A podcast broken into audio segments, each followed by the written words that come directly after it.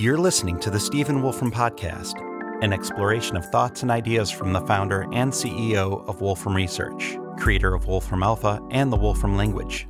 In this ongoing Q and A series, Stephen answers questions from his live stream audience about the history of science and technology. This session was originally broadcast on November sixteenth, two thousand twenty-two. Let's have a listen. You know, I'm in the middle of a big kind of history of science adventure right now because uh, I've been working on the second law of thermodynamics. I've been working on the science of that, the sort of future science of that. But I've been going back because some of the things I figured out about the future science of that don't really agree with the things that are part of the conventional wisdom about the second law. And so I've been interested in, well, what, where did that conventional wisdom come from? And so I've been digging backwards into the history of things. And I will say that I'm I'm still in the sixteen hundreds. But uh, it's been interesting what I have learned. I mean, I can share a few things. So once people had figured out what heat was, that heat was the microscopic motion of molecules, the second law got formulated very quickly, within ten years, and in its pretty much its current basic form. And but figuring out what heat was was a long story. And so back in antiquity, Democritus, the Epicureans, they had this idea that the world was made of atoms, these indivisible things, atoms in the void. And they had kind of this notion that there were two kinds of things in the world, atoms and the void. And there were people who said, oh, um, you know, everything is just sort of a continuum, a plenum. Um, and then there are people who were, talked about atoms. It's interesting that in our model of physics, we finally get to unify the notion of atoms and the notion of the void. Um, because in our model, the things that make up space are themselves atoms. There isn't just atoms embedded in in this void of space. I, I also learned a thing recently about Descartes from the beginning of the sixteen hundreds. Um, Descartes had this view of the world in which everything was made of not quite atoms, but these vortices, that the, the whole world was made up of, of all these little tiny vortices interacting with each other. And one of the things that Descartes believed is that you couldn't have distance in space without there being vortices in between those two places that there was distance between. In other words, that to have space be a thing that you'd have to go through, there have to be vortices there, that there couldn't just be an empty void there. Um, and so that was a, a, that's interesting because that's very much what happens in our model of physics, that there isn't any distance between two points in space unless there are nodes in the hypergraph between one point and another. So this is actually turns out to be a rather Uh, amusingly, it's sort of a Cartesian idea, even though the notion of coordinates that was another Cartesian Descartes idea is something that we eschew in our model of, on the grounds that what we're really dealing with is just these, these uh, atoms of space, so to speak. But in any case, the thing that um, uh, people thought about heat was they thought there were these different kinds of atoms, you know, the air, water, um, uh, another one, and fire, as well as quintessence. But fire, they thought there were fire atoms, and they thought, this is now with Democritus, uh, you know, fifth century B C, was thinking that um, the uh, uh, that heat was the presence of a lot of fire atoms, and fire atoms were spheres, and spheres could kind of get through other things, and so this sort of heat was able to sort of slide between other, other pieces of the world, other pieces of matter, and could be so that something that was hot here could make something else hot here. So that was kind of their model, but they had a very strange sort of connection there because they also thought that the soul was made of fire atoms and that the soul was the ultimate seat of all motion, that in order for things to move, there had to be a soul that was ultimately moving those things. And so they had this kind of relationship between the soul, the notion of animals that could move, you know, I think works better for warm blood in animals, and the notion of heat as a thing that was a disembodied thing. Uh, so, you know, that was kind of the version in antiquity, that heat is the motion of little tiny corpuscles of fire, little fire atoms through the other constituents of the world. Well, for two thousand years, people didn't figure out anything better. And I, I've been looking at the alchemists and so on the alchemists didn't even have a notion of gases. They knew about the air, but they didn't talk about gas as a thing distinct from air. And they knew that there were things like steam and so on. They knew there was carbonic um, gas, carbon dioxide, things like that. But they didn't really think of a thing that was this notion of a gas. Um, and so I don't think the alchemists contributed anything to this. And then we get to the kind of uh, early modern times of, of um, you know, we get to, for example, Galileo. And uh, I just found a thing yesterday from sixteen twenty-three from Galileo, in which he's talking about heat. And he says, heat is the result of tiny corpuscles that transmit the heat. And he says, and when they get into us, then they excite our senses. The tiny corpuscles kind of um, are, are things that kind of they, they, they, we sense those corpuscles as they move through us. And he, he notes that when you have a glass thing, smells can't get out of the glass thing, but heat can. And so he says they must be very subtle atoms of heat to be able to escape the glass thing in a way that a smell cannot escape the glass thing. But, um, and, and he has a whole description, actually, he has an interesting description that the very smallest, uh, he, he thinks that the, these these um, sort of atoms, I don't think he, call, he calls them corpuscles, I think, of um, a fire, although I, I need to look at the original Latin because I'm not sure Uh, exactly how I was just looking at, transla- at a translation, um, which is always a dangerous thing to do. Of course, it's uh, it only works if you know the original language, and I, I know mm, probably enough Latin to be able to, to you know, be able to tell whether the translation is iffy.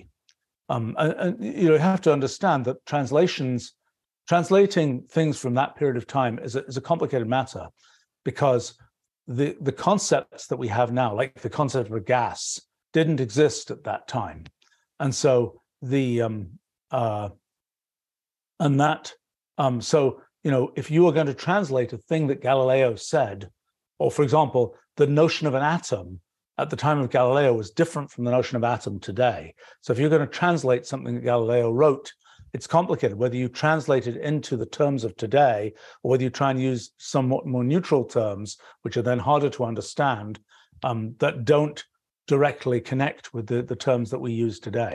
But anyway, so Galileo um, uh, has this thing where he says, maybe these fire corpuscles, when they're broken down, I couldn't really understand what he was saying, so I'm going to go look at the Latin and maybe I'll have a better, better luck there.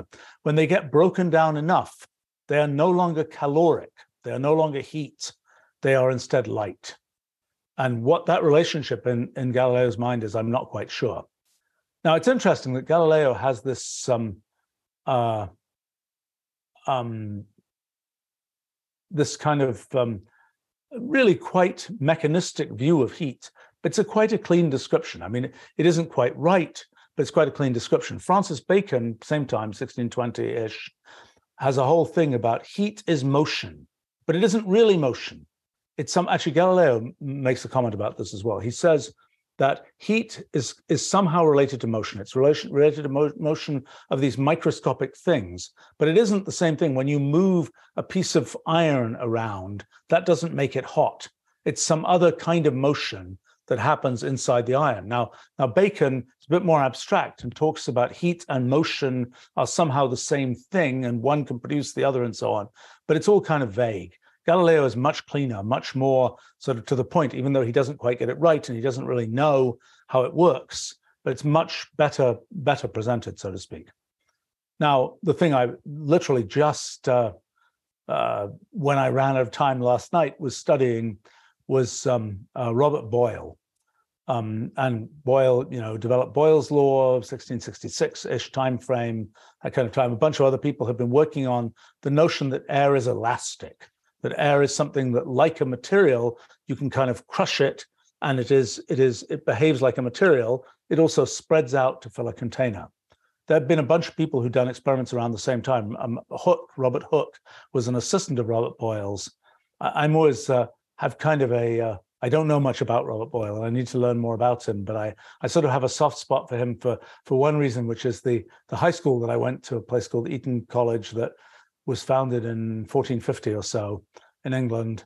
Um, it uh, for a while, I don't know if it's still true, but it listed uh, on like places like Wikipedia, you know, scientists who went to Eton College. And for a while, there was Robert Boyle, and then there was me, with a like three hundred fifty year gap or something, which I just thought was rather charming. I think I think there are others, and I think that's a that's an inadequately filled in list. But um, that that was uh, gave me a kind of felt like a I had a personal connection. Now I, I actually was just looking up Robert Boyle's life at Eton College, and it was definitely a little bit less organized than it was by my time, so to speak. But um, in any case, Robert Boyle, uh, I believe, wrote about kind of what, well, actually, we should say something about how the idea of a gas emerged. So there's a guy, um, uh, Jan van Helmont, who was a Dutch Flemish physician and philosopher. Those were combo uh, occupations in those days. Um, was a physician who was very opposed to kind of the Hippocrates, Galen tradition of, of, of medicine, which had been this idea of uh, kind of um, these elements that were just like kind of the elements that everything was made of. And then that turned into the notion of humors and um, I don't know, all of uh, kind of uh, medicine from the Middle Ages and so on, and, and from antiquity, um, this notion of, uh, I mean, that that led to all of these bizarre medical uh, sort of treatments, uh, you know, bleeding things and, and, uh, Uh, you know, various kinds of um, fluids in us humans, you know, putting more, getting less, all this kind of thing. And it was all about sort of the balance of these fluids. Of course, they had no idea that there were anything microscopic wasn't wasn't understood at that time. And uh, I mean, I, I have to say I'm a little bit sort of sobered to think of the medical treatments of today, how many of those will look like they were bloodletting type treatments. You know, we will say of them, those were as silly as the bloodletting treatments of the sixteen hundreds were when, um, uh, you know, at some point in the future. But in any case, uh, Van Helmont was a person who didn't really believe in the the kind of approach to doctoring that um, had come from Galen and Hippocrates from antiquity, and uh, was kind of fighting against that. And one of the things he did was he figured out something which I haven't yet understood very well about disease and gas, and the idea that you could breathe out, you breathe out a gas, that's carbon dioxide of some kind. It's a different kind of thing from what's in the air in general, and uh, and, and those types of things. And in fact, he coined the term, the word gas. And there's a strange piece of etymology because he, uh, the word chaos, uh, chi alpha, Um, Omicron Sigma in Greek um, is a word that has now been um, turned into kind of this notion of chaos and chaotic and, and randomness and so on. In in Greek, I, I should say, what, why is this related to gas? Well, it's related to gas because Van Helmont basically was giving the, the Dutch rendering or the Flemish rendering of the word chaos, chaos, whatever, whatever, whatever your favorite pronunciation of ancient Greek, which we don't really know what it was, um, was. But anyway, that rendered into Dutch was gas, and that's where that term comes from. So gas is a term for chaos. So then the question you might ask is, well, what did chaos in ancient Greek actually mean? And what it meant was a void. It was the void in which, for example, the atoms of Democritus lived. In fact, I, I need to look up, unfortunately, very few of Democritus, I don't think any of Democritus's original writing has survived. I think uh, people um, uh, think um, Theophrastus, for example, who's mostly known for his botanical works, I think he talks about some of what uh, Democritus said, and other people talk about Democritus and Leucippus and the other Epicureans.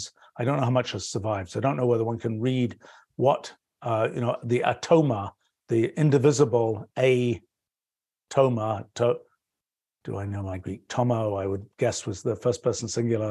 I mean, uh, of of um, to cut, and um, of um, and so you know, an atom is something which cannot be cut. Um, but I would like to know actually what the translation of void in Greek is. I I, I presume it's the same word, chaos. And so the um, that word means kind of a void, an empty space. Well, probably an empty space, unless you're Descartes, where the void is full of vortices. But um, uh, and that it also had got this notion of kind of formless, primordial formlessness. And I think that's where in the English translation, things like, you know, Genesis in the Bible has, you know, things were without form. Or, uh, what is it? Um,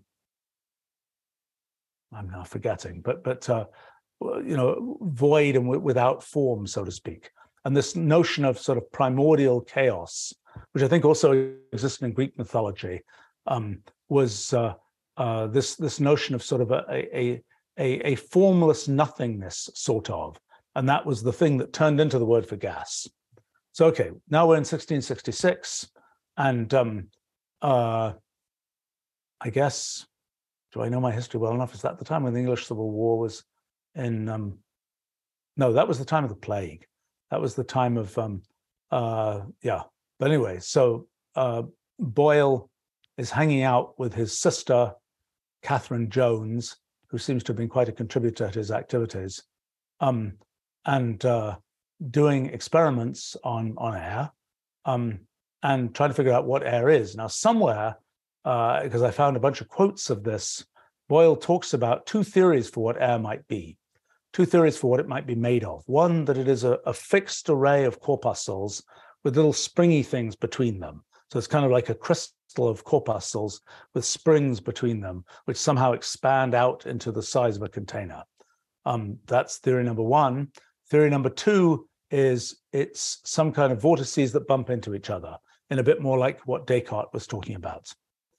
And um, Boyle, I gather, did not really have a, a preference between these two. Um, but I need to find what he actually wrote. And unfortunately, I was trying to read The Skeptical Chemist yesterday, which is Boyle's most famous work, except it's called The Skeptical Chemist. You know, it's in it's in Old English, and uh, uh, it's pretty hard to understand, at least for me.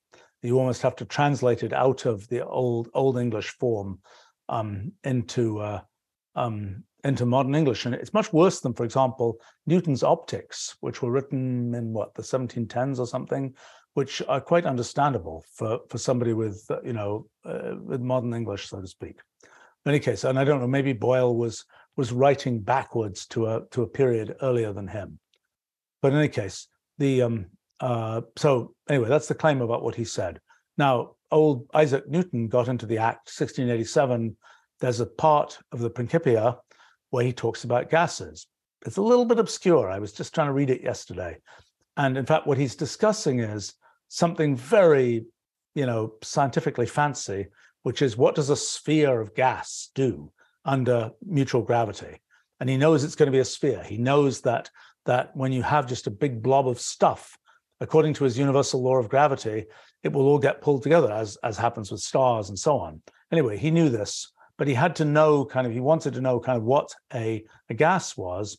And what he thought was, it was kind of like the choice number one of, of Boyle, of um, kind of the, the, the array of corpuscles, and that between them was a force uh, an, um, inverse with the distance.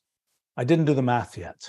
Not an inverse square force law, but an inverse one over R force law, as opposed to one over R squared force law. And apparently, he claimed he could get Boyle's law, pressure times volume equals constant, for a gas from that derivation.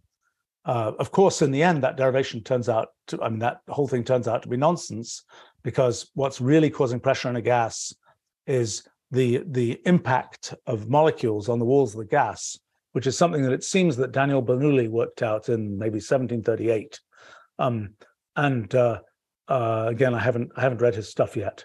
Um, And that's something where, so that was sort of the, the beginning of kinetic theory. By, by the way, I'm just moving forwards a little bit um, into uh, uh, the eighteen hundreds. Sort of the big news of that time was steam engines. And obviously steam engines are all about taking heat and making mechanical work, something that people had done. You know, Hero of Alexandria had done a little bit of that kind of thing back in antiquity. And there'd been a kind of a history of trying to, you know, take heat and and you know, produce steam, make it push things and so on. But um, uh, eventually Thomas Newcomen had this sort of practical closed loop system for for first using a steam engine to pump water out of mines, and then much later on was James Watt, and uh, uh, the sort of um, fancier steam engine and notions of governors and control systems and things like this. But um, in any case, the the practicality of the steam engine was sort of the big thing of the of the beginning of the eighteen hundreds, and, and a big contributor to the Industrial Revolution in the end. Um, but uh, uh, something which was the kind of the the uh, wow, it's exciting. It's kind of like like some people might say about the metaverse today, except in those days it was steam engines. And, you know, when you read the marketing material, so to speak, for steam engines, it's really quite amusing because it's so uh, breathlessly, the world is, you know, the future is, is amazing and the steam engine is going to transform the world and so on. And it is it is so amazingly like the marketing material you, you read about new technologies today. Uh, the steam engine did work out, of course. Not all technologies that are breathlessly described work out. But the steam engine, um, one of the questions was, okay, you're making a steam engine, you've got all these inventions for how you make steam engines. What's the most efficient steam engine you can make? And that was uh, a chap called Sadi Carnot, a French um, engineer, basically, who had come from this rather political family that was, you know, in favor, out of favor at different times as Napoleon came in and came out and so on, um, and came back in again. Um, but in any case, Sadi Carnot, eighteen twenty-four, I think, um, wrote this thing in French, um, English translation is On the Motive Power of Heat. And he invented this notion of the Carnot cycle, this idea. It's actually fairly interesting, and I, I need to understand it better. But, but I think what he really invented was the notion of the abstract machine. I'm not sure that notion had existed before. I think people had had the idea of a concrete machine. Now, I'm not sure if this is right, because when we think about clocks, for example, there is an abstract purpose to a clock. When we think about things for like clocks for finding longitude, things like that, there is an abstract purpose to those things. But I think the description of, of what they of how they work was very much, and there's this cog and there's this cog and so on. Maybe, maybe not. I mean, you know, Galileo's last works around sixteen forty or so were about pendulums. And in a sense, that's sort of an abstract machine as well, because you can kind of describe the pendulum and it's swinging without having to say uh, kind of what the, um, uh, you know, whether the pendulum has a has a, um, a plant at the end of it or whether it has a piece of gold or what it is. It doesn't matter. It just is the mass of the pendulum. So, so maybe there's maybe Galileo had had sort of the precedence on this, but in terms of heat, Carnot was the guy who kind of tried to make an abstract theory of how heat engines would work, and and those kinds of things. But he didn't really, his work was not widely known at the time, and it really took until the eighteen fifties for things to get picked up and uh, people to start really talking about um, um, the uh, uh, about the sort of kinetic theory of, of heat and so on. And I mean, what had happened before that, this phlogiston theory and the notion of caloric and the notion of, in fact, even Carnot still believed in caloric, believed that heat was a substance, like the substance that Galileo talks about, where it's like little corpuscles of fire or something are heat, and they can flow through things, and there's there's sort of pieces of heat that flow around. Now, a thing, again, I've I've not really looked at, and maybe I should uh, postpone talking about this until I have, is is uh, Fourier, um, Joseph, whatever he was, Fourier, from um, eighteen oh seven or so, eighteen oh four, I think, originally, was um, the person who started looking at the transmission of heat in uh, in materials. Now, it's worth remembering that eighteen oh four is really late in the development of, of calculus. You know, people like Euler had been around, you know, Gauss was active. Gauss was writing all kinds of fancy things. So there was no lack of fanciness in understanding differential equations, all this kind of thing. What Fourier did was to apply this differential equation technology to heat, which people hadn't really had a kind of a mathematical discussion of. Now, I mean, one of the things that had also made that difficult was, how do you measure heat? Well, you measure temperature. How do you measure temperature? Who's ever measured temperature? Well, Galileo was actually the first person to make a, um, uh, a, a thermometer. He made a thing called a thermoscope, which is something that basically liquid expands and then it comes into some, it's kind of like a, you know, people had fountains that were based on this kind of principle of liquid when, when heated expands and gets pushed up through a tube and then kind of fountains down and so on. There've been examples of this in antiquity, but Galileo kind of tried to make that into kind of an instrument. I think this is now in the um, sixteen oh five-ish time frame, into some kind of instrument that would sort of measure heat, measure temperature. You know, it is funny that I, I'm pretty sure, I have to look this up, that the, the Central England temperature um, time series starts in sixteen fifty. So that's the longest running kind of information about, about temperature and for climate studies and so on that exists. And it didn't start that long. It was less than fifty years after the first idea of a thermometer came into existence. So, but in any case, Galileo kind of began this process of having a measurable concept of temperature. It didn't help that back in the day, I think there were like thirty-five different scales of temperature that were in use. And that sort of standardized to Fahrenheit and Celsius, and then later Kelvins. Um, but, uh, you know, I think that that was a bit of a downer in terms of the, the development of theories of these things was, you know, everybody was quoting, you know, temperatures of things in, in weird different scales. But, uh, you know, Fourier, I think, um, you know, apply math to heat was kind of his thing.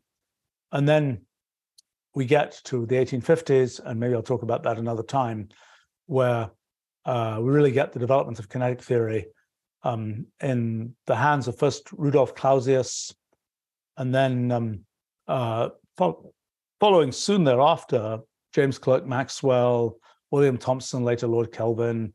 Um, uh, later on comes Ludwig Boltzmann and also Josiah Willard Gibbs, uh, a U S presence in these things. Uh, that was more in the eighteen seventies and so on. But um, uh, it was kind of this, this really, it took only a modest number of years for um, uh, for this kind of notion of the of the first law of thermodynamics, law of conservation of energy, which was a Clausius production, and the concept of entropy, which was a Clausius production. Uh, Clausius also had, he had a lot of names for things. So he had another name, Ergal was a name that I just learnt, which was his name for potential energy. Um, and he had, so he entropy was a winner, Ergal was not a winner. Uh, Vis Viva, the name for kinetic energy, was also not a winner. But um, Clausius was the person who developed this, you know, entropy is equal to Q over T, dQ over T, ds is equal to dQ over T, and so on. And that was uh, the whole development from there. In any case, this is uh, some history I've been studying. Um, and uh, um, I, I maybe I'll tell some more of the story another time. I will say that some of the people involved in this, uh, like James Clerk Maxwell, I've become a huge James Clerk Maxwell fan. I think I maybe mentioned that before, but I every every week now, as I've been studying things related to him, I'm more and more of a fan. He was a very clear writer and very clear thinker. Um, unfortunately, died at the age of forty-eight, so didn't wasn't didn't have as many years to do science as he might have done. Um, but uh, and he also wrote about just a. A, a wonderful diversity of different topics, and um, uh, just a, uh, an interesting chap. And anyway, maybe another time I can I can talk in more detail about him. Maybe somebody can remind me about that, um, and I'll probably know more the next time I'm I'm I'm talking about him. All right, let's see. There was a question here from Paul. Did Einstein ever attempt to quantize space-time as opposed to treating it as a continuous medium? Uh, the answer is yes. Um, By the way, all these people talking about molecular theories of things, they are, I mean, Maxwell, for example, Maxwell contributed an article to Encyclopedia Britannica. Maxwell was hanging in um, in Scotland at the time, and Encyclopedia Britannica originated in Edinburgh. And uh, he was um, he contributed the, the article about atom to Encyclopedia Britannica, and it's still reproduced in the nineteen eleven one, for example, which is a very famous edition of the Encyclopedia Britannica. And it's really... It's very good. It's um, it has a very nice historical description. In fact, I was about to go back and check and look at it because I, I think it's a better historical description that I found elsewhere about what the Epicureans thought and so on. But anyway, Maxwell um, talks about the argument between the corpuscularians, the people who believe that in discreteness, and the people who believe in a plenum, um, which is was the old name for a continuum. Uh, and he talks about the different kinds of evidence that you might get for uh, for corpuscular kinds of things versus continuum kinds of things. And it is deeply charming to me that what Maxwell says, you could simply translate. When he's talking about matter, you could translate it into talking about space, and you would have exactly the things that people told me for years about the fact that beliefs of mine that that space and space-time would ultimately turn out to be discrete couldn't be right. And you find the exact same discussion back in the eighteen hundreds of people saying, couldn't possibly be right that water is made of discrete things. Couldn't possibly be. It's a plenum. It's not. And, and people had all these arguments for that. Uh, and, and, you know, heat was an interesting case because that was also thought to be a continuum, a plenum kind of thing made of caloric fluid. Um, and, you know, heat turned out to be a little bit more of a subtle question. I mean, heat wasn't, uh, and same with what we believe space to be in, in our model of physics. It's not like, oh, there's just a bucket of space here. It's that there's it's a more complicated construct that is a continually changing construct that doesn't really have an existence unless it changes. Actually, that's strangely similar to what happens in kinetic theory with the sort of kinetic theory of gases, that gases aren't a thing like a gas unless there's motion in the gas. You know, Heraclitus perhaps was right in this idea that, you know, flow is everywhere, so to speak, that, you know, there isn't really, in fact, it's sort of an interesting point. I hadn't really internalized that before, that in our model of physics, the notion that space is continually changing is critical to the model, because space, there is no notion, except in the center of a black hole where there's a space-like singularity, there is no notion of time having stopped. If time has stopped, there's no observer to observe anything. The universe effectively is not, is not a thing that has extent and so on. And so, in a sense, there is a need for change in the same sense that Heraclitus, I think, perhaps talked about it, although his terminology is very different because he lived two thousand years earlier, um, that uh, more than twenty-five hundred years earlier, that um, Uh, you know, the possibility of of space is a consequence of a sort of a flow in the Heraclitus sense, in this case, uh, sort of, of of the updating of of the structure of space through time. So in any case, the the, the um, um, back to sort of views of space. Well, you know, people by the time of Einstein, people have firmly thought space was continuous. I mean, Euclid, after all, had assumed that space was continuous by just saying there is geometry. Now, there's an interesting discussion in Maxwell, actually. Maxwell has this in his article in Encyclopedia Britannica. It's a really lovely discussion about the arithmetic versus the geometric view of, of physics. And what he says is the, in the arithmetic view, there are numbers, discrete numbers. Now, for some reason, he wasn't internalizing kind of the continuum of numbers, as I might have expected him to, because it was certainly known about by that time. Uh, that was a little bit before people like Dedekind had really started talking about the, the formalization and the axiomatization of real numbers, but not too much before that. But in any case, he he viewed the sort of arithmetic view of nature as being there's a bunch of numbers, there's a bunch of corpuscular, distinct, countable things there, versus the geometric view of nature, which was more this plenum, this continuum view that Euclid had kind of pioneered. So he and he discusses, you know, the atomic view, Maxwell discusses, the atomic view is very much more this arithmetical view of, of, of nature. In any case, so, but by the time, uh, you know, for example, Newton is a very geometrical, has a very geometrical point of view about kind of how things work. And, and you know, he's his Principia is very much set up in the style of Euclid's Elements, and it's sort of geometrical de- derivations of things all the way. So he certainly believed in a sort of a continuum of space in the same sense that Euclid did. And by the time one was, and so the, the sort of traditions of mechanics that came from Newton and that eventually led to Maxwell's electrodynamics, which is kind of what triggered Einstein to try and work out relativity, and to try and, and to realize the correspondences between space and time and so on in relativity. That was kind of in one, on the one hand, came out of the mechanics tradition, the calculus tradition, which then turned into the Maxwell's equations for electromagnetism tradition, that then delivered kind of the uh, this notion of uh, of space-time that, that Einstein had, which which Minkowski was the one who was really responsible. Minkowski, Hermann Minkowski, had been a number theorist and was very big on quadratic forms. And so when he started seeing the distance between two points, which in Euclidean space would be, you know, the square root of x squared plus y squared plus z squared, in the Einstein case would be x squared plus y squared plus c squared minus c squared t squared, where c is the speed of light um, and t is time. And it's like, that's a quadratic form. Let's just view space and time, the space coordinates, the time coordinate, as being the same kind of thing, so to speak. And that's where this kind of notion of the space-time continuum really came from. I, I happen to think it was a misleading notion, and because it made space and time seem like too much the same kind of thing, which they're really not. I mean, space is this extent of this hypergraph, and time is the progress of computation uh, by which things are, are transformed, so to speak, in a very Heraclitean kind of way, I suppose. So I think um, the, uh, okay, so Einstein. Um, Einstein did think that space was probably discrete. There's a letter, people have sent me this copy of this letter many times, from nineteen sixteen, a year after the development of general relativity. Einstein says, uh, I think space is going to be discrete. Also, after he thought about photons, things like that, I think space is going to be discrete. But at this time, we do not have the mathematical apparatus to to talk about that kind of thing.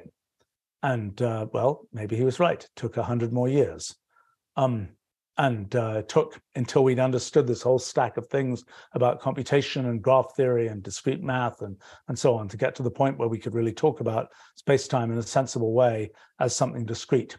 Now, somebody's told me that, that Einstein uh, actually thought, had another reason for thinking space-time might be discrete. It's a, it's a curious reason. Einstein, very early in, in the development of general relativity, knew that there would be gravitational radiation, knew that just like accelerating charges will radiate electromagnetic radiation, accelerating masses and, and changing masses will, will um, uh, radiate gravitational radiation. And one of the things that had been a big mystery in the theory of the atom was, okay, you've got these electrons, they're being held in these orbits, but an electron that goes around an orbit, it emits radiation, synchrotron radiation, whatever. It, it radiates. Um, and so that would mean that the electrons should lose energy and they should spiral into the nucleus and go splat. But that didn't happen. And what was realized eventually by Bohr and people like that in the development of quantum theory was the reason that doesn't happen is because the energy levels of the electron are quantized. They're a discrete set of energy levels, and it can't just continuously lose energy and spiral into the nucleus. And so the speculation about what Einstein thought was that he thought there was going to be the same issue with gravitational radiation. Why wouldn't just tiny amounts of gravitational radiation over immense periods of time make every electron spiral into its nucleus? And that's a speculation about why Einstein thought there's got to be a way to, to show that it's discrete. Now, in terms of this discreteness business, it's sort of an interesting thing to know, how do you show that things are discrete? And there's sort of, in the eighteen hundreds, people like Dalton had given sort of circumstantial evidence from the fact that, you know, in water there's H two O and it's always two hydrogens, one oxygen. That sort of suggests discreteness rather than just there's a there's a bunch of oxygen and a bunch of hydrogen. The fact that there are small integers involved suggests discrete kind of entities, but it had been rather circumstantial. And, you know, as the eighteen hundreds kind of chugged along, people uh, tried to get other evidence of discreteness or or not, as the case may be. And I think um, uh, Lord Rayleigh, William Strutt, um, was uh, uh, had one of these where he basically would pour a tiny, put a tiny drop of oil on top of the surface of water and see whether uh, lycopodium powder, uh, pollen-like stuff, would fall through the oil into the water, because lycopodium powder gets, you know, uh, pulled in by the polar molecules in the water, sucked in there. But if you put a layer of oil, it can't get through the oil. So the question is, if you put that layer of oil, there's a point at which that drop of oil is spreading out of a region so that it is so thin, it's like, you know, a hundred millionth of a meter thick. And at some point, if there is discreteness in the oil, at some point, the it will no longer be able to support the lycopodium powder, and that will drop through. And I gather that that estimate, that gave estimates of the size of atoms that weren't totally wrong. And so that should have been giving evidence by the by the eighteen eighties, maybe, that there were that atoms were a real thing, but I'm not sure how well it was believed. I think Loschmidt uh, was the first person to measure the size of an atom in some way, and I think one way of doing that is using kinetic theory and using um, uh, viscosity of gases uh, based on sort of how big the, the balls have to be if they're colliding, so to speak. Um, I haven't yet gotten to that part of my homework, so um, I, I can't tell you about the details of that experiment yet. Um, but I, another very famous one is, is Brownian motion, which had been involved, observed by Robert Brown, is that his name? Back in like the eighteen thirties or so, that you put these pollen grains in water, you look under a microscope and they seem to be getting kicked around. It seemed like Einstein was the one who first really gave a good theory of that and said, oh, it's discrete molecules kicking the things around. And so that was another sort of, uh, you know, absolute nailing down of there really are molecules. But the question is, you know, finding Brownian motion, finding this idea of a, a thin layer and knowing that lycopodium powder drops through or not, I need to find the same kinds of things for the structure of space. And, you know, the clever experiments, and uh, if anybody can figure these out, that'd be terrific. The clever experiments that are just reveal, that see through to the discreteness of space, just like these experiments back in those days, in the late eighteen hundreds and so on, saw through to the discreteness of matter. And, you know, one wonders, you know, at that critically spinning black hole, does it just get to the edge where it's kind of like the, the layer of oil and the lycopodium powder and so on? But I don't know what the lycopodium powder is for the black hole. And I don't know, um, uh, and, you know, uh, unfortunately, scientific history does repeat to some extent, but it doesn't, it doesn't precisely repeat. And when one does know the experiment that proves that space is discrete, one will be kind of kicking oneself. Oh, that was really an obvious experiment. That could have been done. I bet that the experiment that shows that space is discrete could have been done, uh, I'm going to guess, fifty years before it actually is, when we finally figured out what, what, what the correct experiment is. We'll see. It might also be something where you have to really reach to get to the experiment. But, uh, um, you know, I, I am very amused as I read about caloric and uh, the substance that is supposed to be heat. And where is it? Oh, it's everywhere. Well, oh, it gets through things. Oh, it does this and that and the other. I'm deeply reminded of dark matter, which is another kind of thing where people say, oh, we don't know where it is. Maybe it's in the Earth's crust. Maybe it's in the center of, of stars. Maybe it's uh, floating out wherever. We can't quite detect it, but it has an effect. Same thing with caloric. It has an effect. It's hot, but we can't quite detect it. We can't quite put it in a bottle, for example. Um, it has an amusing sort of historical uh, resonance, I would say. We'll see, we'll see how dark matter turns out. Um, and we'll see whether it turns out to be something that is something about the structure of space-time that is a little bit more bizarre, just like caloric heat is really a, a property of matter that's a little bit more bizarre than people had thought. It's not, oh, there's just something dissolved in the matter. It's the matter itself is in motion in a way that uh, that hadn't been understood before. So, you know, what, what happened with the quantization of space is Einstein kind of talked about it, said, we don't have the tools to study it. By the nineteen thirties, people were quantizing everything, and people did try and quantize space and tried to figure out whether that could work, and they couldn't make it consistent with relativity. They couldn't make something where space is a bunch of little boxes or something that are quantized, and um, uh, and and but those boxes, when you when you look at them uh, at, in different reference frames, you look at them, you know, you're going at eight times the zero point eight of the speed of light or something. Um, those boxes will be distorted, and nobody could figure out sort of a way to make that distortion work in a way that was not, uh, that was invariant under relativistic, that was appropriate under relativistic transformations. We finally have such a way, um, as a, in the causal graphs of our sort of update mechanism for hypergraphs and so on, we have exactly something like that. That uh, is relativistically invariant. It's a discrete model of space-time that's relativistically invariant. But to get to it, you have to go sort of below the notion of space uh, that, that has normally been thought about. And uh, that wasn't something that was, was understood before. People had wondered about things like, oh, is, is space discrete? That's a little bit hard to measure. Is time discrete? That's a little bit easier to measure because there are particles, a whole gaggle of particles discovered around nineteen sixty that decay in ten to the minus twenty-four seconds. And people were trying to say, oh, well, maybe, you know, if the discreteness length is three times ten to the minus five to twenty-five seconds, then, oh, we'll see discrete levels of lifetimes for those particles. Those were not observed. Um, but uh, that was sort of an attempt to um, to find um, discreteness in, in time in that case. let's see. Oh boy, sorry, I went on about these things a long time, but uh, um, somebody's saying uh, they're very interested to hear about the future history of science. Well, I'll, I'll have lots to say about second order thermodynamics soon. Um, for those who really want to watch the the paint drying process, I I do make these video work logs of what I do every day. Um, and you can see it gradually grow, but it's probably incomprehensible because it's just what I'm computing and so on. Um, and uh, it'll get coherent later. You know, I was thinking about sort of the future of uh, things like, you know, caloric and and a lot of these things where we say that was a crazy idea, the alchemists, all these kinds of things.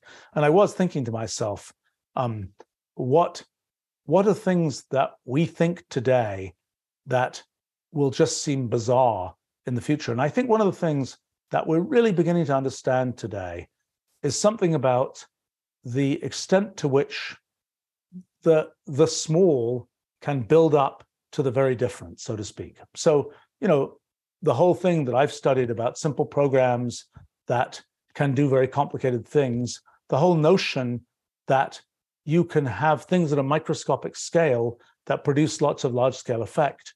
The whole notion in our physics project, one of the things that was a sort of psychological thing for me to get over in the physics project, or a sort of paradigmatic thing to get over, is that our universe is an unbelievably profligate waster of computation. I didn't really think that. I thought our universe is just computing the way the universe works, but it isn't. It's computing just this unbelievable tree of possibilities which we conflate together to be the thread of experience that we have, but it's unbelievably wasteful computationally. It's just, you know, gobbling up. It is just running all this computation, most of which just nobody cares about. There's no, you know, no observer to observe it. It just is computing, computing. And what's sort of interesting is as we kind of go pull back from this just unbelievably huge amount of computation that's going on, and we see the little things that are floating. It's like the water molecules in the water, and all we see is the eddy on the surface of the water. It's it's the the things that emerge from all that activity underneath. And I think that the realization that there's more activity underneath and a bigger distance to what emerges for us is one of the things that will be something that people say, well, well, of course, just like after molecules were known, of course, water is made of a bunch of molecules. But if somebody had said that before, when they say, and how many molecules are there in there? There are Avogadro's number of molecules, you know, ten to the twenty-three, you know, ten to the twenty-four molecules. That's just crazy. That's way too many. We say, how many computational operations are there going on in the universe? It's ten to the ten to the four hundred. Say, so that's just crazy. That's just too many. But I think that won't be, those things won't seem crazy in the future. Um, I think that there are, well, there are a lot of different things that I think will be uh, kind of features of the of the view of the future. Um, another one that's sort of a, a, an easy one is, you know, this notion that today we have things made of materials. In the future, people would be surprised that everything wasn't made of computers, that it wasn't the case that everything down to the molecular scale was programmable, that we just had dumb materials where we just had a, you know, a piece of plastic, so to speak, as opposed to a thing that is running computation in its very molecules, so to speak. And, you know, I think that there are, uh, in, in terms of things about science, I, I think that the um, uh, this whole, well, something which is coming very soon is the importance of computational irreducibility and the notion of what might be predictable in science and what might not be predictable in science, what the boundaries of science really are. That's something which, yeah, in the next, I don't know, twenty, fifty, one hundred years, people will understand that. And they'll understand that there are things that science can say and predict, and there are things where science just says, well, can't really figure that out. You've got to watch it and see what happens. Because what you can figure out, you could simulate it, but you won't really do any better than just having the thing happen itself. You might be able to have sort of a digital twin of the thing, but you can't have something which is just going to jump ahead and see the answer. So, you know, I think, and there are probably things about the importance of the observer and how that relates to the science that one observes. I, I found, a, I saw an interesting letter that Einstein wrote um, about, um, which really uh, kind of Uh, it's like in the, there are no no new ideas under the sun, so to speak. But um, uh, it was to a person who was an enthusiast of von Frisch's work on bees. And um, uh, the question, I think, was, you know, bees can sense the polarization of light in the sky. And there was a bunch of question about that. And somebody wrote to Einstein about this. And, and Einstein was sort of writing about how, well, there might be things that bees or dogs or whatever can sense that we can't. Um, and somehow was talking about the kind of the different physics that might be uh, observable to those kind of critters. And that that's very much like the whole story of different points in rural space and alien intelligence and so on that I've been talking about recently. So I was I was interested to see that that was um, a uh, uh, a thing. Um, let's see. Um, okay, there's a bunch of questions here. Let me let me try and. Um, uh,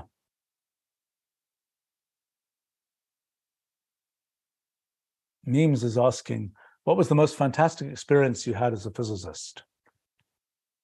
Um, had a bunch of decent ones when I was a kid. And then I had a great one recently, which was the stuff about our, our theory of physics. And the probably the single most remarkable thing was the realization that general relativity and the Feynman-Path integral are the same thing, but operating in different kinds of space. That that's really kind of, as far as I'm concerned, just a super cool thing.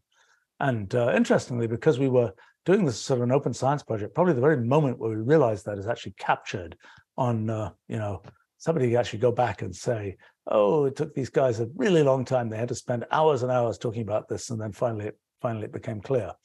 Um, you know, back when I was a kid doing physics, I would say the thing I've always liked is when things become much clearer, when there's a sort of a mass of stuff and you manage to boil it down to something very clean, very, very direct. And in the early work that I did on the mixture, uh, this is nineteen seventy-eight or so, on the interface between cosmology and particle physics, there was a lot of hair there, a lot of complicated stuff. And I was pretty pleased to be able to boil it down into this sort of very clean notion of statistical mechanics, general relativity and cosmology and particle physics, actually the, you know, really using the three big theories of twentieth century physics, um, but being able to make that very clean was something I, I found really quite, quite neat. Um, but uh, uh, I would say that the, um, the thing that has been rather unrewarding, I would say, is you make predictions and then people observe them. And it's kind of like you think that will be like that will be super cool. You know, you make a prediction, you just think it through, and then somebody does the physical experiment, and then they say, well, you were right. But at least in my experiences in particle physics, the story was just much, much muddier than that. There was a prediction I made that would disagreed with an experiment that already existed. The experiment was redone, my prediction was right. You know, not exactly a ticker tape parade, so to speak. It was kind of a, a, a oh, okay. Um, rather muddy, not not the drama that you might think of in a kind of um, uh, you know Popperian version of science, where it's like it's falsifiable. No, it's actually true. We did the experiment. Actual science doesn't work that way. Actual science experiments are hard. You don't know they're right. You need a whole interpretation framework. Sometimes the interpretation framework seeps into the analysis of the experiment. It's a complicated story. It's not a clean. You know, it's not a clean sort of competitive thing where you say, I wager that the world works this way, and somebody says, okay, you win.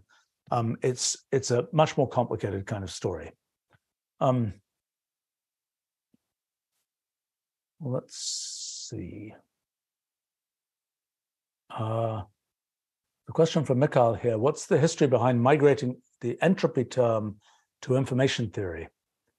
So, I, I think, you know, what happened is that Boltzmann uh, talked about the number of states of a system and said the entropy, which had been defined by Clausius in terms of, of heat and temperature, he said the entropy is equal to K, constant now called Boltzmann's constant, log omega, where omega is the number of states. Actually, he called it W.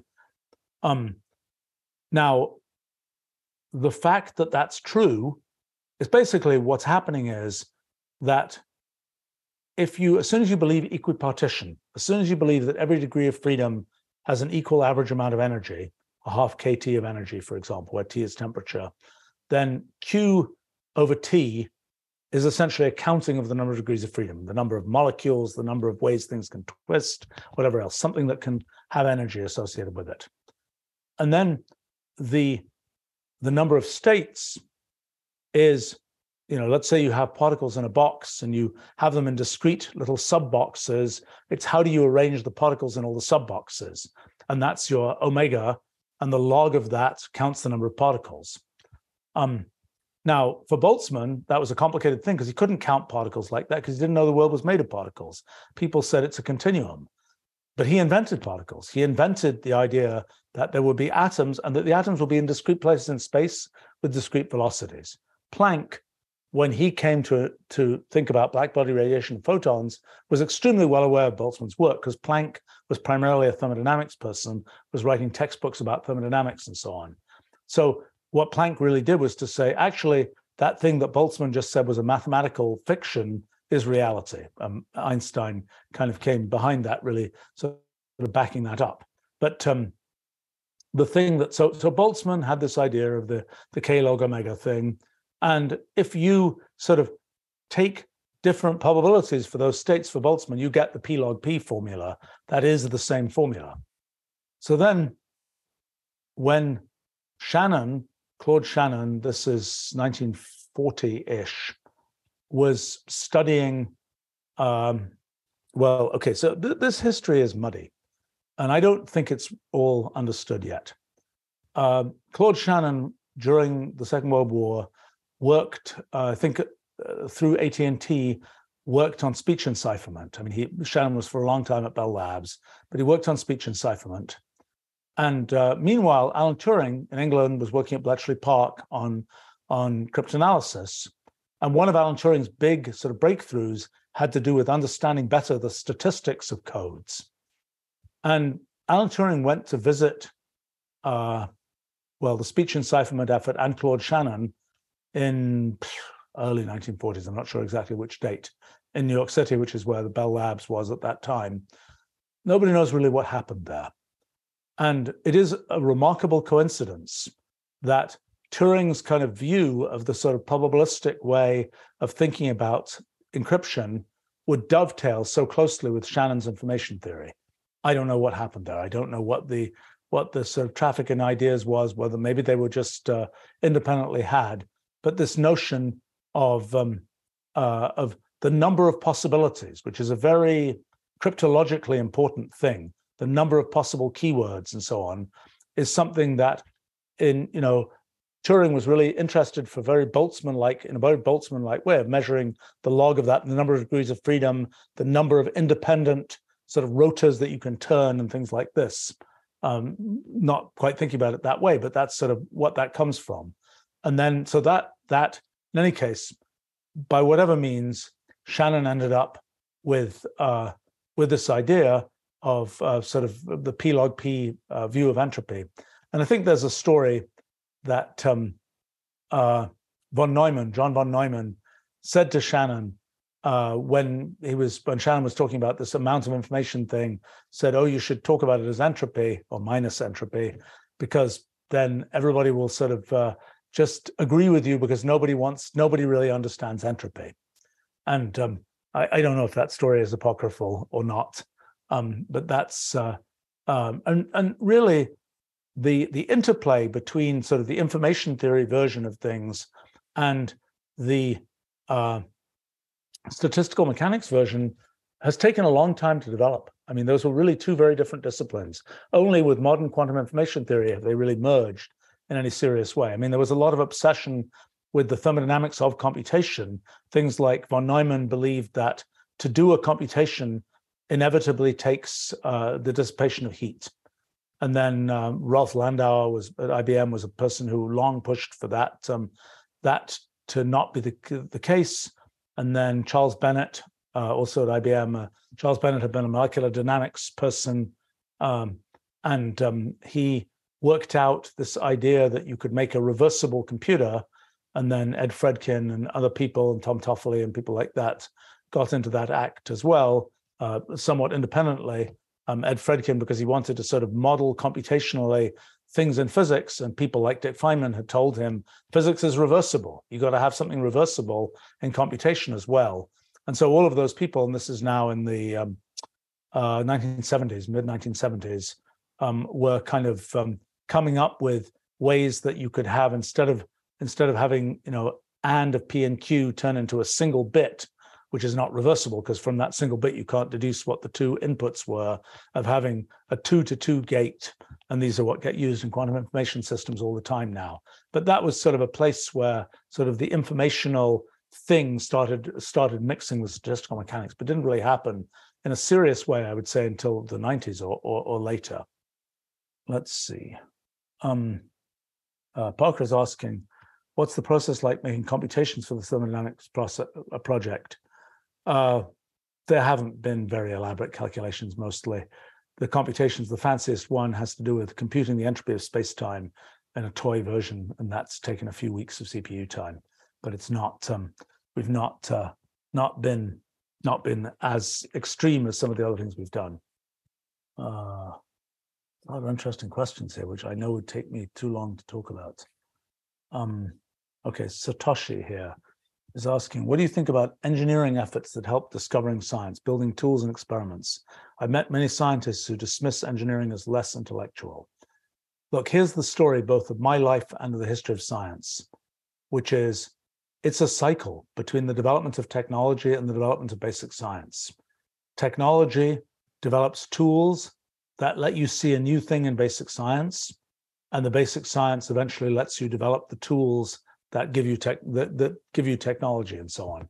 And in my own life, I've I've done this cycle maybe five or six times of going from tool development to then enabling certain development of some basic science, then realizing that that basic science can be used to build another generation of tools and so on. That is the history of science. I mean, that has been for, uh, you know, well, certainly solidly five hundred years. And arguably much longer than that, the story of the history of science is this alternation between the development of tools and the development of, of the kind of uh, uh, pure abstraction of basic science. Now, you know, the way that scientific communities work is something where people say, look, the only thing that matters is this particular devotional activity, so to speak, is this particular kind of thing that we do. And everything else is irrelevant. Now, you know, I noticed that even when it comes to, I don't know, making, uh, this is the thing where the paradigm you have, the way of thinking you have, determines what you think matters and everything else doesn't. I mean, to give a very mundane and trivial example, I'm going through some of my own archives, and uh, there's places where we scan documents, and um, the, you know, there was a, a FedEx envelope, very early FedEx envelope, actually, from the early nineteen eighties. Um, Uh, looked amazingly similar to a FedEx envelope today. But in any case, a FedEx envelope where the content had been scanned, but the person who was doing the scanning, why would anybody care about the envelope? You know, that's not the point. Well, it turned out it was the point for me, because the envelope had an air bill, which had a date, which allowed me to date when certain documents had been produced and so on. Um, but so it's the same thing for a lot of stuff people study is, you know, without a framework, you don't know what to study. But also, there's a question of sort of what matters. So in a study, oh, like a good example in, in mathematics right now is people generate, they write down theorems, they write papers with lots of theorems, and maybe there have been four million theorems written down in the history of human mathematics. But the question of what the statistical properties of that whole gas of theorems really is, well, nobody studied that. That's this field of empirical metamathematics that I've done a little bit on. But that's something where nobody would really care. I mean, it's like, oh, there's a whole bunch of theorems over in this direction. I don't care that there are more theorems there than there are there. Well, until there's a theory that allows you to say something on the basis of that. Now, so what tends to happen is within a field of science, and it happens even within a specific field of science, it's like all that matters is the thing that is defined to matter by that field of science. Now, a good example, actually, Let's take machine learning as an example. There were people who wrote papers about machine learning for, well, back to the nineteen forties for sure. And mostly, these are pretty unreadable, mostly. They're very engineering kinds of things. Oh, you can do this hack that does this and does that. Well, now, of course, last decade, machine learning is all the rage. Although most of what is really being done in machine learning is, look at this engineering thing we did, it produces these results. There isn't really a basic intellectual theory of machine learning. There are ideas, and there are ideas that give intuition for engineering, but there isn't really a sort of a theoretical framework like that. And it's sort of interesting to see that that the that there are sort of not academic, academicizable aspects. In fact, when fields go through this phase of becoming academic, it's sort of an interesting thing. I mean, it's like, you know, the trades. All kinds of different trades, from, you know, blacksmiths to, to I don't know, carpenters to whatever else. Uh, you know, there are things to know in all of those fields, but they're not really academic things to know. I don't think people, I mean, they probably do now, but, you know, write papers about carpentry. It's not a field like that. Even when you invent some new kind of, you know, wood join or something, I don't think people write, you know, I'm sure they do now, write academic papers, but that's not the primary way in which uh, knowledge is communicated, is not these kind of this ac- academy type based uh, communication of knowledge. And I think in a lot of these areas of engineering, I mean, like take take software engineering, for example, uh, you know, people will teach courses about software engineering. Some are sensible, some are a complete waste of time, because really software engineering is mostly about sort of, uh, it's not a, it's not a story of facts. It's a story of skills and experience and actually doing it and knowing yourself and knowing how you do certain kinds of things and so on. Um, and it's not something where, you know, memorize these facts about software engineering isn't really, you know, I, I'm, I'm sure I'm horrified to imagine there probably are. Well, okay, here's an example of something that is not academized yet is language design. Thing that I've spent much of my life doing is the process of of sort of constructing the functional design of a computational language. It's not, I don't think there are, I don't know if there are, nobody ever showed me any academic papers about those things. Maybe people have studied things I've done, maybe not, they, I don't know. I know people have used some of the things we do on, on our uh, live streams doing software design as things for software engineering classes, but that's a little bit of a different thing. But, you know, there is a body of knowledge, and certainly within our organization, we've developed quite a body of knowledge about sort of how to do how to do computational language design. But it's not something for which there is a, you know, an academic kind of published papers type type uh, structure. Same with same with most of software engineering. I mean, uh, and, and you know, sometimes these fields, uh, even you know, things one has built at an engineering level, one looks years later. And people have kind of made a course out of doing something like that. And you realize that the real meat of the software engineering is, you know, other than just saying, well, you know, it becomes like a history course. It's like, this is what happened. This is what these people did. Not, this is the generalized version of that. I, I suppose the generalized, you know, history is about sort of what happened and so on. And I suppose one could one could ask, you know, is there a similar kind of course about how to change history? Well, if you're in a military academy, maybe, or if you're doing, uh, you know, some kind of political thing or some management thing, maybe there is.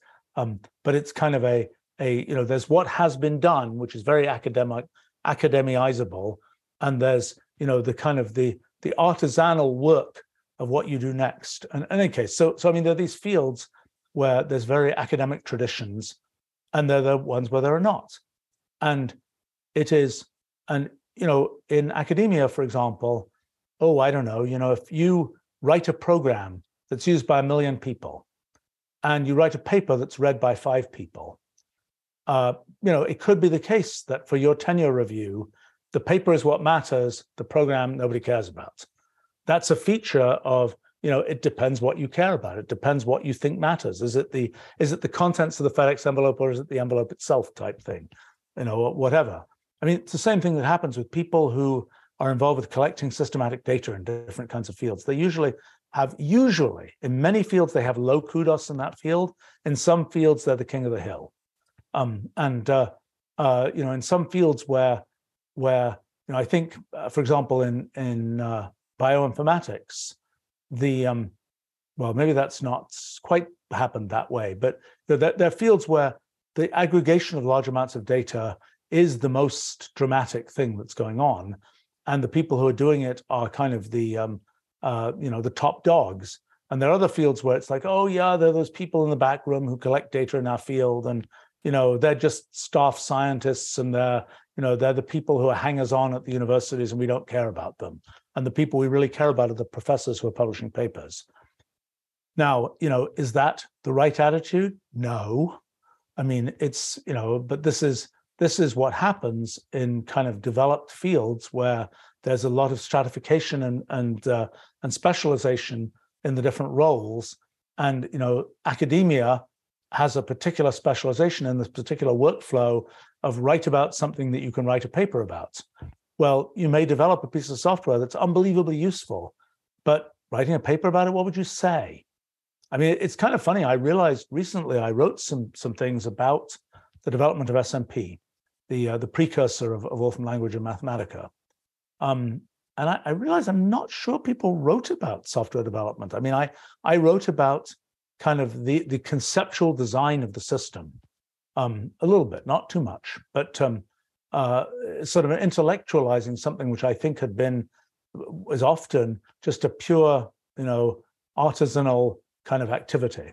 So it is an interesting point that, um, and, you know, if you ask the question, well, just to give an example, when computer science became really popular in the eighties and nineties, uh, and universities, you know, realized, oh my gosh, we have all these students who want to study computer science, we don't have any professors to teach it, to teach it, there was this kind of big pull to get practitioners in to be professors, people who had been software engineers, you know, out in the field, so to speak, doing stuff. And it's like, okay, now can you teach this? Well, a lot of what that led to was more kind of uh, trades teaching, so to speak, of, you know, I've written programs, I'll teach you how to write programs too. It didn't really intellectualize that much, but there was sort of a, and, and perhaps that's a, you know, that's been, and I don't know, uh, you know, it's an interesting question, how much intellectualization of, so for example, teaching software engineering should there be?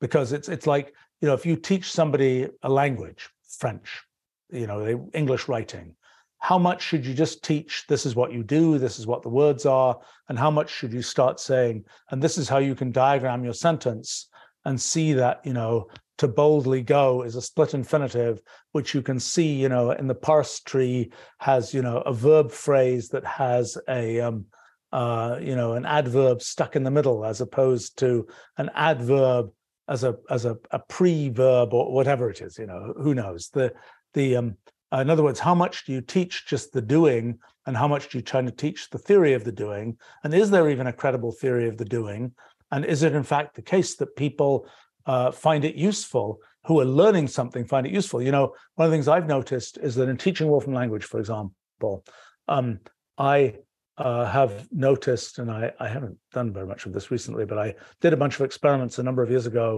uh, with uh, with kids. My my efforts with kids these days seem to be talking about things more general than the specifics of of, of programming, but um, uh, the things that um, Uh, I noticed is that if you try and teach the theory first, for almost all kids, that's a hopeless proposition. Uh, the only kids for whom it is not, is my theory is, those are the kids that will grow up to be pure mathematicians and things like that. There are some people whose turn of mind is, just give me the structure. It can be as abstract as you want, and then I'll fill things into that structure. For most of us, including myself, for example, it's like, just show me some examples of how things work so I get an intuition for what's going on. And once I've seen some examples, then I can kind of build up this abstraction layer on top of that, and then I'll understand the abstraction layer. But, um, uh, you know, I think that that's, again, with respect to the teaching of things and, and the what matters question, you know, the abstraction can be very austere uh, and very incomprehensible without kind of the, the actual examples. And so when you try and take something that is essentially an engineering type of thing, and uh, and and you try and say, and now I want to abstractify it, you'll end up with this incredibly austere and incomprehensible abstractified version of it that may or may not be useful. Sometimes what happens is that you go sort of up to the abstraction and then back down again to the practicality. And I mean, certainly in my own life, that's an activity that I've done many times, is, is you take the big blobby mess, you drill down, you find those those primitives, often very abstract primitives, that, that are underneath the big blobby mess, and then you build back up again, and then you realize it isn't so big and blobby after all. There's actually ways you can structure it and ways you can make uh, a lot of progress in understanding what's going on and building useful things from it. And that, that's been, you know, for me personally, that's been very much my my personal sort of discovery and invention workflow. So, but but I think it's it's a it's a fair observation um, that uh, um, the uh, um, uh, that that um, th- this sort of downgrading of the tool builders, at least by the quotes intellectuals. I mean, to be clear, tool building is a deeply intellectual activity, just a little different from the kind of intellectual activity that is the things that people write academic papers about. I mean, I would say that, for example, you know, the language design process is, you know, I worked on a bunch of intellectually fairly demanding things. That is probably the single most uniformly intellectually demanding thing that I, I've ever tried to do. And I've, you know, been doing it now for forty years. So, so I've developed some ability to do it by this point. Um, you know, I, I, I noticed this um, uh, from memes, computational language design is being like being a modern day wizard. Yeah, yeah, you're defining, well, it's it. People don't yet understand the importance of it. I mean, one day people will understand, because it is the it is the framework that defines how one thinks about things. And that's kind of the most upstream kind of thing in intellectual work, is to define the framework for thinking about things. And it's a very general, kind of very broad way of doing that. You know, in talking about modern times wizardry, I, I, um, uh, uh, one of my kids had a computer disaster day before yesterday, and I was uh, um, talking to them on the phone about, uh, you know, a, a computer that just refused to, you know, uh, charge from the power outlets and so on. And I'm realizing, I'm looking up, you know, how do you reset the uh, system memory? System, what is it called? Memory controller, I think, on uh, on a Mac, the S M C thing on a Mac. How do you reset the the non-volatile RAM and things like this? And it's just crazy, because you know the things you do. You know, you hold down three keys and then you press another key for seven seconds, and um, you're doing these other things. You're letting things up. This is, you know, if somebody said, "What do the shamans do? What do the um, uh, you know? What do the kind of um, incantations of old by the uh, by the wizards and witches and so on, what were those all about?" It's like, just see the modern engineering design of uh, of computers and their boot sequences and things, and that is sort of the modern version of this. And it really is quite a strange thing. I mean, it's kind of like a incomprehensible thing, that holding down that combination of keys while the thing is booting, when it's doing this for some number of seconds, it's it's kind of, I, I just find it interesting that there are these processes and, and phenomena that are just sort of have arisen many times in the history of, of uh, in human history, and that they have such similarity, and that they're, they're, you know, now obviously there is a certain resonance of, we know it was done that way historically, but there's also a certain resonance of, we're still humans, and we still sort of are, are biologically very much the same as we were one hundred thousand, two hundred thousand years ago. And so there are certain things that sort of are natural to us based on our our biology, so to speak. Anyway, I, I don't know whether, I'm not sure I can quite uh, tie it all the way from the weird key combinations for for booting Macs in safe mode or something, and um, versus uh, uh, uh, versus the incantations of um, uh, uh, you know, when you have this big cauldron that you're that you're um, uh, uh, pouring things into. All right, I think um, uh, uh, let's go into here. Gosh, so many interesting things. This is always a fun conversation. I wish it was more. Wish it could be even more interactive, but we don't really have a good mechanism for that. Uh, Zayden is commenting: technology, science, social relations all co-evolve. Yeah, I think that's true. I mean, I think that the um, uh, Uh, you know, it's it's also another thing that you see a lot in the history of science, is the pre-discovery. somebody discovered something and they were ignored. And, um, you know, I, I've certainly seen that in my own life, of things I've discovered and, and nobody nobody paid attention to it um, and uh, uh, for a long time. And then I think what happens is there's an encroaching of kind of socially understood stuff that eventually encroaches close enough, you can kind of tunnel through the barrier, and then sort of there is general understanding of what um, of the of the core thing that was discovered, and and sometimes that takes a hundred years or more for the kind of the general understanding, sort of the bubbling understanding, to get close enough that you can kind of see through that the that the the, the new thing is kind of reachable from that socialized understanding, so to speak. And when it isn't reachable, it's kind of like, well, I could start just making up English words and saying them, and nobody would understand them. And it's like, until those words have become a little bit familiar, uh, what was a word that I just saw recently? Uh, well, I saw a word recently which uh, uh, Francis Bacon used. Uh, gosh, what was it? Quintessence or something? I'm, I'm not sure. But it, it meant um, the essence of something somehow. Um, at least by context, that's what it must have meant. But in any case, I mean, there, there are words that sort of, you know, just about make it into, well, like the word chain, for example, okay? We sort of might think we know what a chain means, but then there's blockchain. And then there's a completely new kind of meaning of the word chain. When you hear chain in certain kinds of settings, uh, you have a completely different cognitive framework now than you might have done, you know, twenty years ago. Um, and, uh, you know, that's an example of sort of the encroachment of, of sort of uh, ambient ideas onto the ability to explain a particular thing. All right, I need to need to go here, but um, thanks for joining me. And um, uh, maybe I'll have done more of my homework um, by next time and be able to tell you more about the uh, the history of, of thermodynamics and um, and things like that. But um, until then, well, bye for now.